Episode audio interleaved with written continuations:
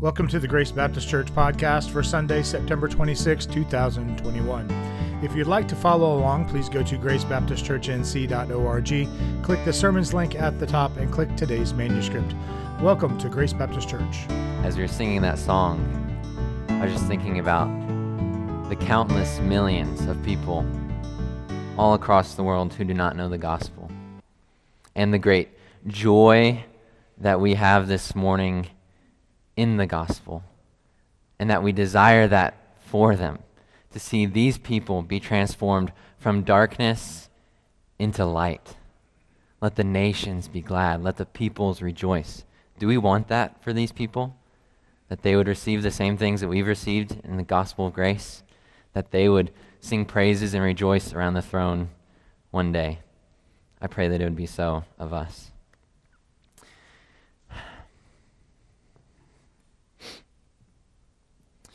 Our Lord and Savior is so gracious that we can gather here this morning without fear of persecution or ridicule, um, and we get to open up and learn from His most glorious word. I give a lot of credit and inspiration this morning of this sermon to John Piper, specifically from his book, Let the Nations Be Glad. I would encourage you to read that book and learn more about this subject. Um, and so, in no way is this sermon a representation that I've fully mastered this topic or this discipline of praying for the nations. I believe this summer I was more curious about what God truly teaches about prayer, specifically for the nations. And this is what I learned and am continuing to grow in. And so I hope you're excited to join me in this process of learning what God has to teach us about praying. And so the sermon title this morning is Faithful Prayer That Glorifies God among the nations. Faithful prayer that glorifies God among the nations. And so, my prayer is that God would open our hearts this morning to desire to be obedient to the commands He has clearly given us in His Word. Namely, that we would give our lives as a pleasing sacrifice to the Lord in how we go to the nations, and how we send to the nations, and ultimately how we pray for His glory to be spread across the entire earth. And so before we even start, we're going to go to the Lord in prayer and ask Him to help us. Um, and we're also going to pray for some people who are unreached by the gospel. This morning we will be praying for the Pashtun people in the northern United States. These people have come from Afghanistan, Pakistan, and India. And it says there's about 150,000 that are unreached by the gospel and that number will just continue to grow as immigrants come as refugees. And so let's go to the Lord to pray and ask Him to save these people and help us this morning. Heavenly Father, we just come to you. Lord, you are so holy. You are so gracious. You are perfect, sinless. You have all power. And Lord, we are so sinful. Oftentimes, our, our thoughts and actions, they are so against you and, and so, so awful. And so we come, Lord, and we ask that you would humble us. Lord, that as we see your holiness, that you would draw us low um, to be able to fulfill the things that you've called us to be obedient in. Lord, I pray that this morning you would teach us by your holy word, that you would remove me out of the way, and that your spirit would just speak to us this morning, that we would be informed of how we can grow and, and be convicted of our sins and, and desire more of you in our lives. Lord, and we're just burdened over the 150,000 Pashtun people and, and these people that are just growing daily as, as immigrants and refugees and they're unreached by the gospel. Lord, I just pray that you would look upon your sacrifice at the cross and that you would save these people for your glory. God, that you'd even use us in, in some way, as there are even Pashtun people in Charlotte, and, and there are peop- more people coming, that we would be bold to proclaim the gospel and to pray for salvation for these people. But I pray that you would raise up workers to go to them and, and proclaim the gospel to them. So, Lord, again, we just ask for help. Would you teach us this morning? We pray all this in the beautiful name of Jesus. Amen. So this morning we have two points. Trying to keep it a little short. Two points. The first one is we are called to trust the promise that God will save people from the nations. God will save people from the nations, and we trust this promise. And because of that, we can pray in confidence. Point two, we can pray in confidence, knowing that God will save and complete his mission. So we are called to trust a promise that God will save his people from the nations. And two, we can pray in confidence, knowing that God will save and complete his mission. So we're going to go to an introduction, work through these two points, and then we're going to go to some applications and results of prayer.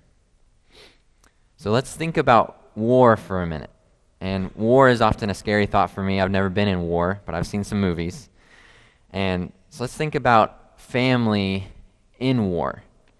Like the parents willingly give up their young men, and then those men go and they get some minimal training, and they're shipped off to a foreign land that they have never known before. And then the remaining men, women, and children sacrifice the rest of all of what they have for the war effort. They ration out their food, oil, gas, and they work in factories, all to make sure that the war is won. The mothers of the young men day and night pray that their children would be safe and that their cause would prevail in the face of evil. They do all of this and so much more. But why? It's because they believe in their cause, that this great sacrifice is worthy to fight evil and bring about good. And so, in, in the same type of way, this life is war. That's not all it is, but it is always that. And our weakness in prayer is owing largely to our neg- neglect of this truth that life is war. When Paul came to the end of his life, he said in 2 Timothy 4 7, I have fought the good fight, I have finished the race, I have kept the faith. 1 Timothy 6:12 he tells Timothy, "Fight the good fight of faith. Take hold of the eternal life to which you are called." Jesus said, "Strive to enter that rest so that no one may fall by the same. Oh, Jesus said, Strive to enter through the narrow door, for many, I tell you, will seek to enter and will not be able. Hebrews 4:11 says, "Let us therefore strive to enter that rest, so that no one may fall by the same sort of disobedience." Paul even compares the Christian life to a race and says, "Every athlete strives and uses self-control in all things. They do it to obtain a perishable crown, but we do it to obtain an imperishable one. And there's so many more verses I won't even mention this morning. I would encourage you to check out chapter 2 of Let the Nations Be Glad by John Piper. But it's vitally important that you know that this life is war. And if you understand this reality, then we can understand how to best live this life to the glory of the Father. We are not called to comfort or success, but we are called to obedience. This life is not about getting hours in the world and being done. It's about striving to honor and glorify the one who has redeemed our souls. And I hope these words are very familiar to you. It's Jesus' last proclamation to his disciples, his Great Commission, or in other words, Jesus gives his disciples a task, a mission to strive to do. Matthew 28 18 through 20. And Jesus came to them, the disciples, and said to them, All authority in heaven and on earth has been given to me. Go, therefore, and make disciples of all nations, baptizing them in the name of the Father, and of the Son, and of the Holy Spirit, teaching them to observe all that I have commanded you. And behold, I am with you always to the end of the age. This is a foundational understanding that all authority has been given to Christ. So now go and make disciples, teaching them to observe all the commands of Christ. And Jesus is always with us until the end of the age. So, this is the great task that we all have been given as believers that God's glory, his magnificence, in the face of Jesus Christ would spread to all nations and all people in the confidence of his authority. Nothing can prevail against the church in this endeavor nothing can prevail against the church in this endeavor. In this endeavor. And we are called to pray fiercely, for this task to be accomplished. And so, with this introduction in mind, that life is war, let's move on to point one this morning. So, we're called to trust a promise that God will save people from the nations. We're going to specifically be in John chapter 10 if you'd like to turn there. We're also going to float around a little bit, um, beginning in cha- Genesis chapter 3.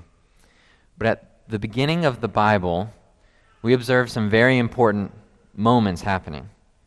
First, we see the triune God creating everything, and it was created perfectly. God's plan was to have man rule over the earth, and ultimately that God's glory would spread to the ends of the earth as Adam and Eve had children and their offspring covered the earth. But we know that man was tempted to pridefully be like God and not follow God's commands, which are best for them. Adam then disobeyed and desired to be the king and ruler of his own life instead of trusting what God had for them. And from this first sin, the original sin, we see God giving us a promise. Genesis 3:15 says, "I will put enmity between you and the woman, and between your offspring and her offspring." And then here's the promise. He shall bruise your head, and you shall bruise his heel, foreshadowing the coming of Jesus, even in chapter 3, the first, first couple chapters of the Bible. And so at this moment in Genesis chapter 3, because of Adam's sin before holy God, all of humanity rightfully deserves eternal punishment and torment in hell because of their sin nature against the holy God. So, in the face of what we all deserve, God Himself graciously takes on to save His people. We need saving, and God gives us a promise to save with His very first announcement of His redemptive design for a messianic deliverer. In saying that, there was a descendant and an offspring from whom Satan deceived that ultimately will overcome Satan and his influence in this world.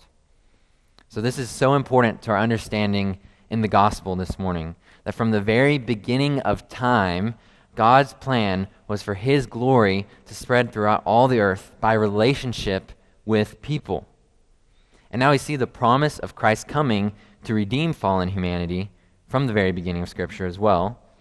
So God's continual plan is for his glory to spread to all the earth now through redeemed humanity, namely Christians.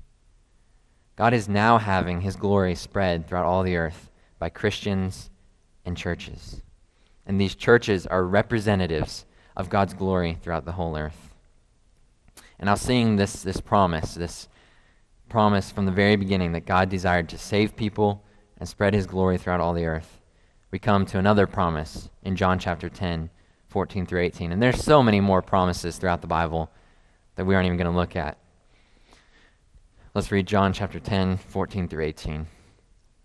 It says, Jesus says, I am the good shepherd. I know my own, and my own know me, just as the Father knows me, and I know the Father. And I lay down my life for the sheep. And I have other sheep that are not of this fold, and I must bring them also, and they will listen to my voice, so there will be one flock, one shepherd. For this reason, the Father loves me, because I lay down my life that I may take it up again. No one takes it from me, but I lay it down of my own accord. I have authority to lay it down, and I have authority to take it up again. This charge I received from my Father. Jesus says, I have other sheep that are not of this fold. I must bring them also, and they will listen to my voice. And this is the great missionary text of John's gospel. And this promise is filled with great hope and power. It means that Christ has people besides those already converted. He says, I have other sheep that are not of this fold, meaning that there are others in this world who are not yet Christians that Christ will call to himself to be saved. God chooses who will belong to his sheep, and they're already God's before Jesus calls them. John 6:37 says, "All that the Father gives me will come to me, and whoever comes to me, I will never cast out." This is the great promise that whenever we go into foreign lands where the gospel is not known, whenever we go to the Pashtun people in the United States and they have not known the gospel, whenever we share the gospel with people, Christ already has people who are his. We know that faith comes by hearing the word preached, but how will they hear without somebody preaching? So we have great hope because we, do, we know that we do not go into the nations or send to the nations in vain, but that there will be people from every tribe, nation, and tongue represented in heaven before the throne by God's gracious salvation through Jesus. So, in trusting these two promises, that God will save people from the nations for his glory, we, we will then be fueled to pray faithfully for God's plan to be accomplished. So, point number two this morning we can pray in confidence, knowing that God will save and complete his mission. Looking at Ephesians chapter 6, John chapter 15. But I'm going to quote John Piper from his book in a minute here because it's so beautifully said. He says, God does not put his gospel and his people in the world and leave them to wage war on their own. He, God, is the main combatant. And the battle is to be fought in a way that gives God the glory. This is why God has ordained prayer to have such a crucial place in the mission of the church. The purpose of prayer is to make clear to all the participants in this war that the victory belongs to the Lord. Prayer is God's appointed means of bringing grace to us and glory to himself. This is crystal clear in Psalm 50:15. 50, God says, "Call upon me in the day of trouble, and I will deliver you, and you shall glorify me." Later in the chapter, John Piper says, Jesus had told his disciples, Whatever you ask in my name, this I will do, that it brings that it may bring my Father glory in the Son. In other words, the ultimate purpose of prayer is that the Father would be glorified. So then how do we glorify Jesus? Well, he gives the answer in John 15, 7. If you abide in me, and my words abide in you, ask whatever you wish and it will be done for you.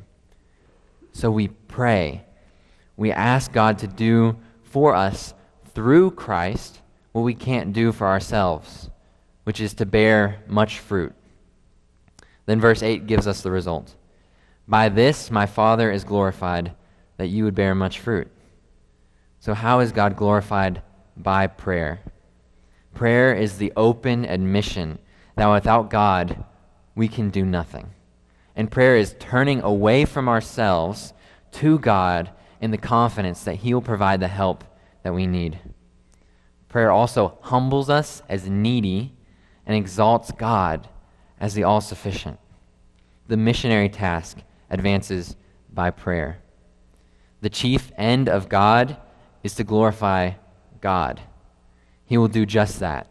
He will glorify Himself, that His purpose may be complete the nations worshiping him. In prayer, we rightfully exalt God to the position that only he can hold, the Savior and the worker of salvation to all who are being saved. Paul in Ephesians, after exhorting them to take on the full armor of God for battle, tells them to pray at all times in the Spirit, with all prayer and supplication. To that end, keep alert with all perseverance making supplication for all the saints and also for me, that words may be given to me in opening my mouth to boldly proclaim the mystery of the gospel. So Paul encourages them to keep alert with all perseverance, to pray for Christians and also for himself, that he may preach the gospel boldly. He gives us this example, and we are called to pray faithfully for Christians to boldly proclaim the mystery of the gospel. We have unshakable confidence in our God. And so, for a little bit here, I'm just going to read scriptures that embody this, that we have confidence in our God. Psalm 115:3 says, God does all that he pleases. Job 42:2, no purpose of his can be thwarted. Daniel 4:35, none can stay his hand. God says to Job, Where were you when I laid the foundations of the earth? Who determined its measurements? Surely you know. Or who stretched the line upon it? And God continues to name off things that only He can do because He alone is all powerful. John 10, 27 through 30.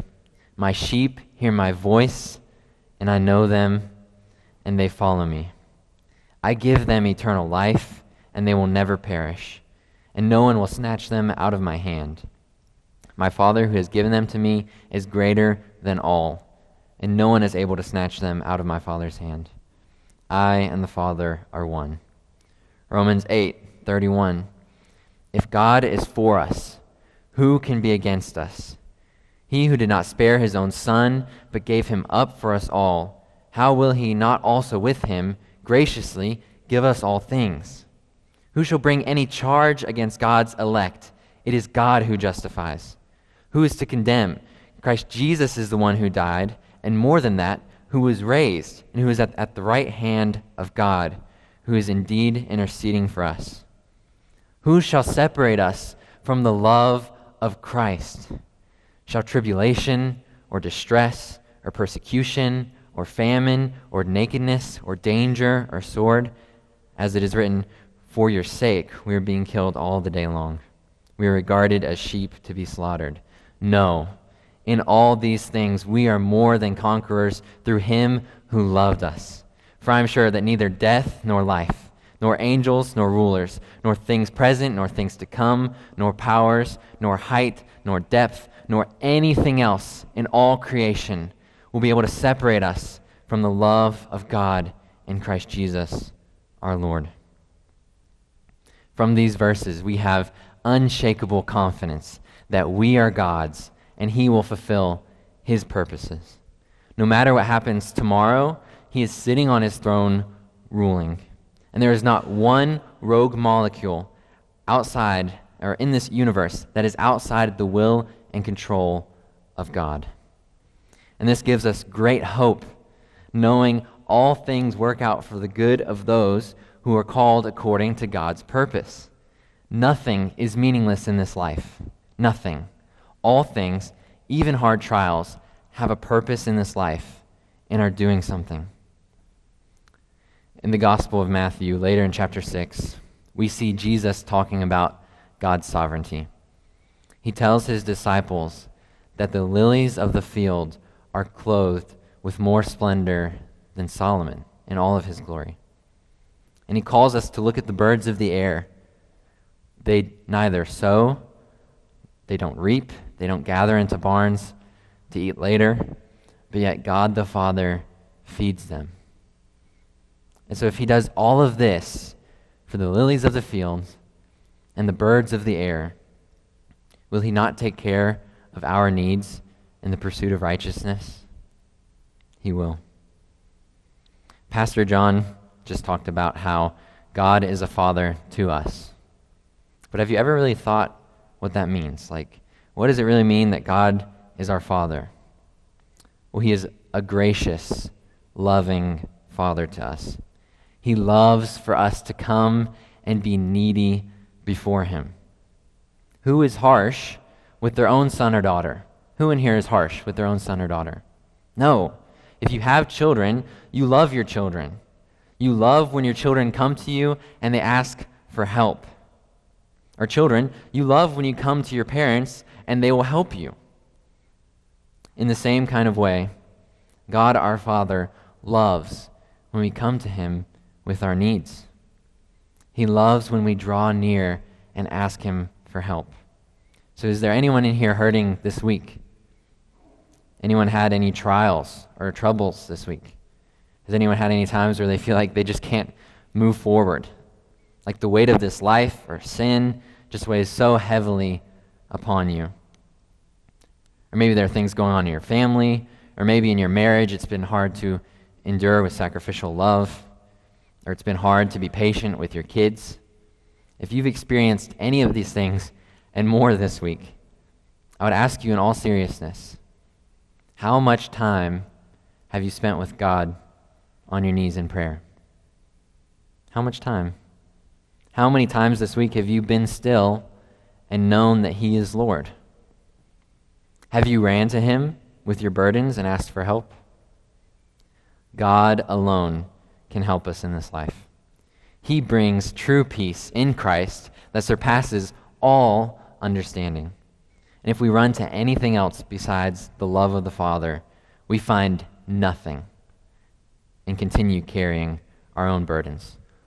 All other things are sinking sand. So maybe you have ran to the Lord this week in some things, or maybe not. So I just ask you, why? Why not? Why have we not ran to the Lord with our burdens? I would say pride. Pride is the root of all evil in our lives. Pride is where the first man fell, trying to be like God instead of depending on God. The Bible tells us that God opposes the proud, but gives grace to the humble. The first action of salvation for the believer and a continual action for the believer is being humiliated before God. You realize that God is so holy, He is so perfect, He is so sinless, and we are not. Humility is that open admission and crying out to God, saying, Father, I am so sinful. I am so worldly. Little have I considered you in my days and my ways. I need help. Lord, please forgive me and save me. That's humility. It's as simple as that, that we come to the Lord, the open admission that we are wholly dependent on God and need to be saved from ourselves.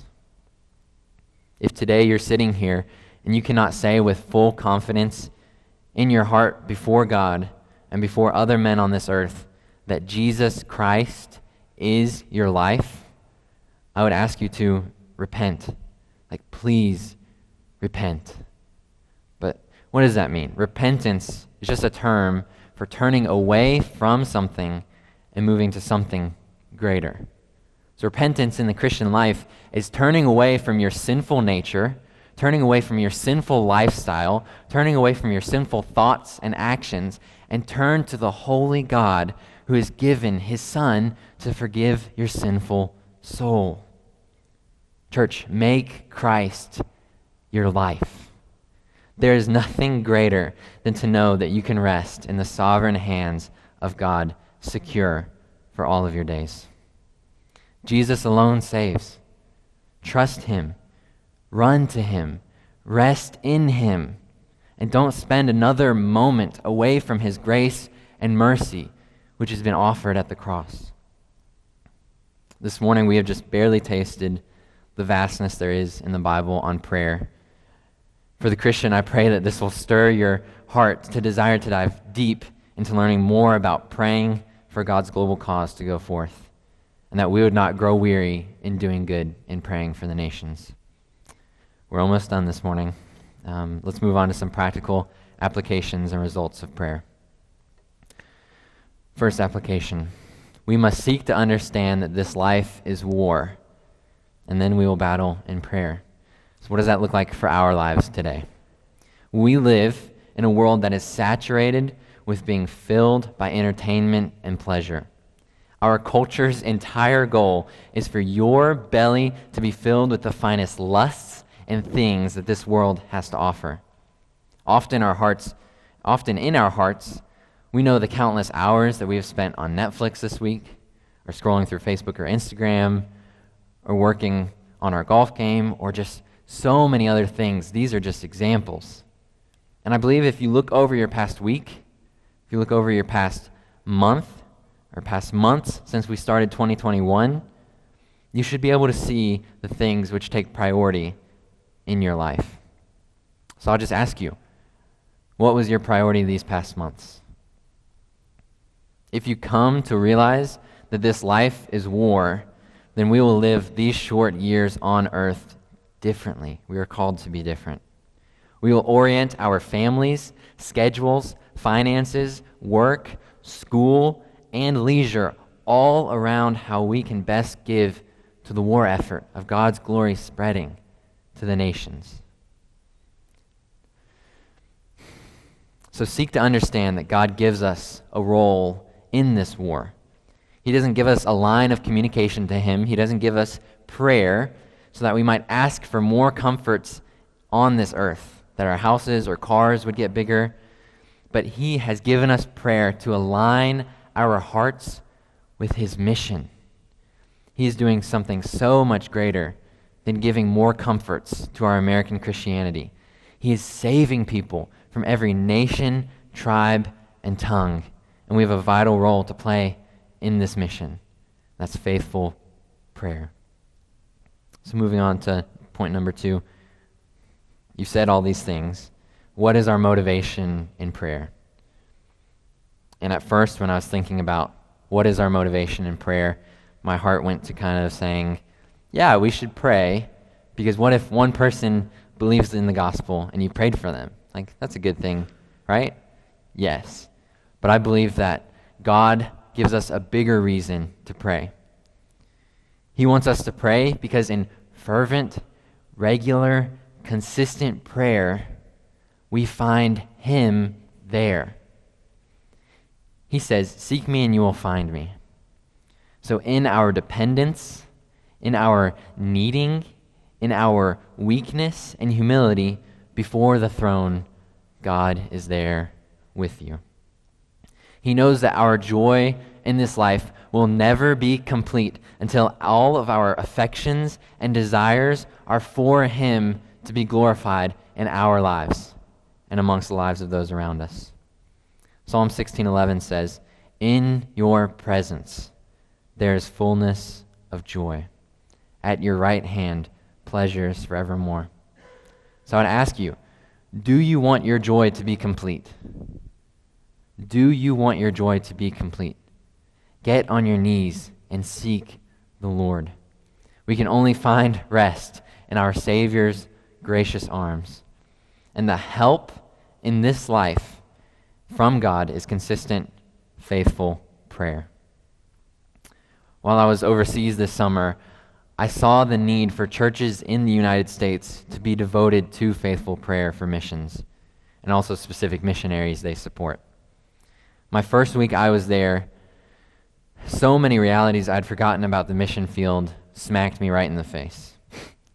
Barely anyone speaks English. Specifically, where I was at, it was very hot. Poverty was through the roof, with average income, a good income, being $1,000 a year. And there are so many people who would ask favors of you, or beg, or are legitimately looking for work, and they can't find any. Then you have the spiritual side of things. 99% of the country is Muslim, meaning they follow the teachings of Islam, which heavenly, heavily renounce Jesus as God in any capacity. And you quickly realize in this context that you cannot save anyone on your own efforts. We shared the gospel with so many people, and again and again we heard the same objections that God is one, God cannot have a son, Jesus cannot be God. Along with all of those, these brothers and sisters serving overseas, they're just like you. They want to love their families well. They miss their extended family from home. They have issues they're dealing with their kids. The kids get sick sometimes. The dad gets malaria. They're balancing ministry and life. They're just like you, wanting the same things in God, that they would live upright and holy lives before Him. It's just in a different context, with a different language, around people who have a different culture from us. And on top of all of that, these brothers and sisters are faithful in their churches. They are faithfully discipling new believers. They are printing books to share with pastors all across West Africa. They're hosting conferences. They're driving to new villages to preach the gospel and plant new churches. And there's so much that I could go on about. But I hope you realize there is a lot that goes on overseas. It's often messy, just like our lives here, with some different hardships. But we need to be praying for these people and for God's glory among the nations. So ultimately, we should pray for the glory of God to be done in these places. We know God will work from the scriptures we've seen, and you can pray in confidence that you are joining in on the war effort to see the greatest gift proclaimed in the darkest places. When you pray for these missionaries, it could be that the Lord uses something specific in a missionary's time reading the word that day to encourage them to stay on the field instead of leaving. When you pray, it could be that the Lord heals another local believer or missionary from malaria. When you pray, it could be that the Lord opens a young English student's eyes and heart to understand the gospel for the first time and believe. When you pray, it could be that you send a text of encouragement to a believer on the field. Hey, I'm praying for you today. And that helps them get through some family problems they're dealing with or just a rough day of experiencing heat. We do not know the exact details the Father is working out when we pray, but when we pray for God's mission and His people, it is not meaningless. It is for a purpose, and He will be glorified in that. And you will find joy in being faithful in prayer. I saw so many encouraging things while I was overseas as well. The team I was with was faithful to preach the gospel. We preached to as many people who would listen. Often we just started the conversation with saying, Are you a Muslim? I'm a Christian. A man who is a good friend of mine had been hearing the gospel for four years up to this point in my trip in 2019, the first time I'd went there. He would come over to my house. We would eat food together. Even one time, he brought a Jesus film to my house and we watched it together. He knew the gospel, he knew the stories. But his aunt, who raised him, was like a mother to him.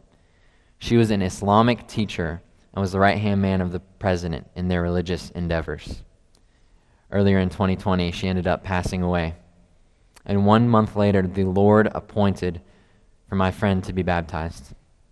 He fully embraced the gospel in the Lord's timing and took a huge leap in Muslim culture, which is baptism. When I came to his church this summer, it was so beautiful to see his heart change. When it came to prayer time, he said that he was thankful I was there and had come back to Africa to be with him. He was praying, he was leading kids in Bible stories, he was doing the work of the Lord right there in his town. It is a true blessing in my life to have seen the Lord do this transformative work in my friend's life. And there's so much more that happened while I was overseas, and if you have any questions, please feel free to come ask me after we're done here. So, finishing up, I know that prayer is hard and it'll take work, but nothing good in this life is ever easy. I know it's countercultural to pray and to give things up in our lives that we might pray. And so I want each of us in this room to find one person or one family per family in this church that is a member here and ask them to keep you accountable to praying weekly and daily for the nations. That every time you enter those doors, you would find them and you ask them how their prayer has been in this week. And even pray together for the nations as you enter this building together. Find them, pray with them. And that this desire to pray for the nations, I pray would just go to our home groups. That every time we gather, we would pray for the nations. I look forward to the day that because of our faithful going, sending, and praying, that one day people from Niger, India, Pakistan, Afghanistan, Russia, United States, and all the ends of the earth are standing around the throne, and they're proclaiming in joy, Holy, holy, holy is the Lord God Almighty. And finally, our joy as well will be complete in the Lord. Let's pray. Lord, we come to you. Father, this is such a big task. Lord, it is so much bigger than us and our abilities. And so often we have failed, not even in praying for the nations, but just coming to you in prayer and spending time with you. Father, I pray that you would work in our lives and you would, that we would not be so selfish and so prideful to not come to you and ask for help on a continual, regular basis. Father, I pray that you would make our highest affections Christ alone. That you would work in our lives, that we might be sensitive to the things in your gospel that you're teaching us. Lord, that we would even now just confess our sins before you, that we would repent of our sins, and that we would continue on the way which you have called us, which brings true life. Father, help us to realize that this world is not our home, that we are just pilgrims passing through, and our home is a heavenly one which brings true joy. Nothing is meaningless in this life. Lord, I just pray that you continue to work in our lives and, and draw us to you in continual, regular prayer and teach us. Lord, we thank you that you will save people from the nations and that you are working out all things for your glory. So we pray this in the beautiful name of Jesus. Amen. Thank you for listening to the Grace Baptist Church podcast. You can listen to past sermons at podbean.com.